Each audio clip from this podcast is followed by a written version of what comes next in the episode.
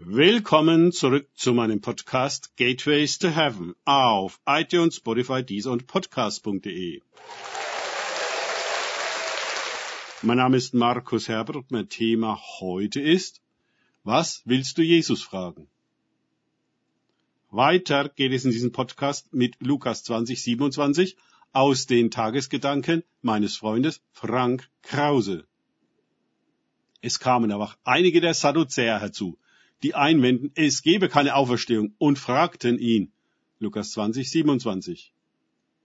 Immer noch wird Jesus von allerlei Auflauerern befragt, um in seinen Antworten etwas gegen ihn zu finden.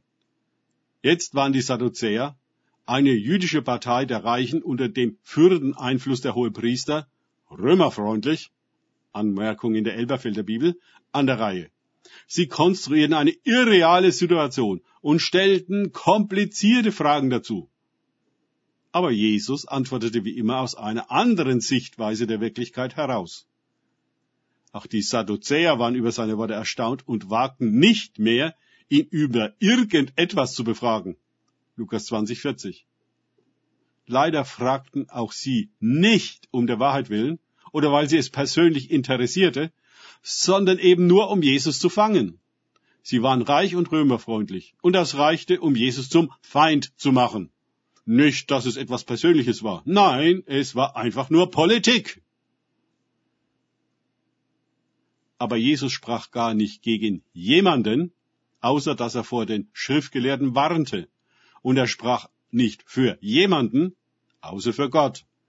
Er machte keine irdische, sondern himmlische Politik und suchte nicht, Stimmen zu gewinnen, sondern Herzen.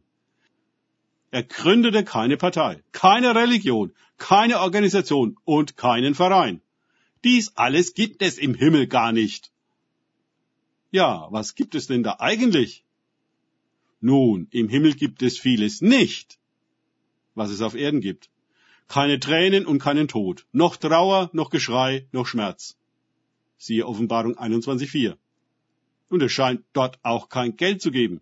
Entsprechend keine Schulden, auch keine Furcht, keine Sorgen, keinen Stress. Würden wir all diese Posten, und es gibt noch viele mehr davon, einmal aus unserem irdischen Alltag herausrechnen, was bliebe da noch übrig? Wie lebt man, wenn das alles nicht da ist? Gute Frage. Stellt sie euch selber. Nun, Jesus weiß das ganz genau und wir wissen es ganz genau eben nicht.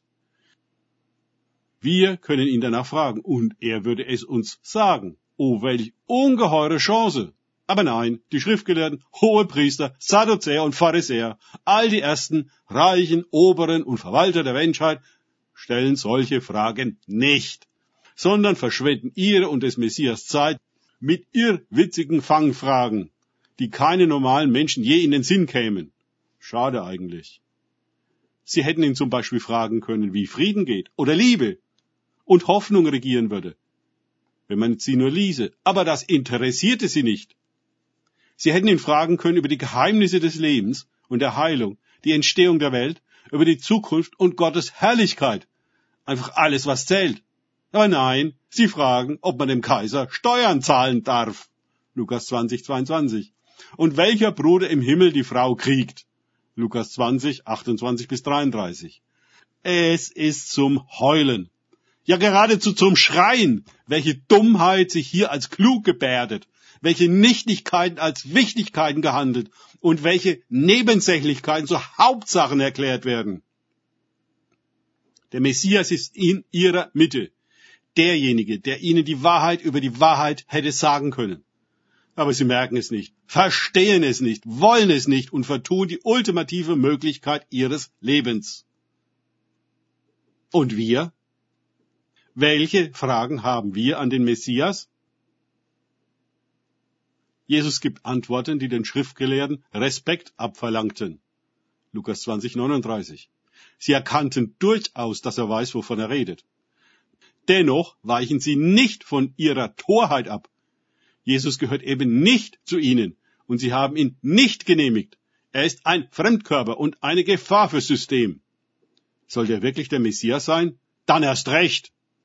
Er hat das Tempelgeschäft ruiniert und will die Leute tatsächlich aufrichten statt abrichten. Das geht ja gar nicht. Er ist fraglos ein Terrorist. Sie sondieren ihn also, die Blinden checken den Sehenden und stellen sinnlose Fragen. Sollten sie nichts gegen ihn finden, dann erfinden sie eben etwas. Danke fürs Zuhören. Denkt bitte immer daran, kenne ich es oder kann ich es? Im Sinne von erlebe ich es. Er sich auf Gott und Begegnungen mit ihm einlassen, bringt wahres Leben. Und Antworten auf unsere Fragen über den Sinn des Lebens. Gott segne euch und wir hören uns wieder.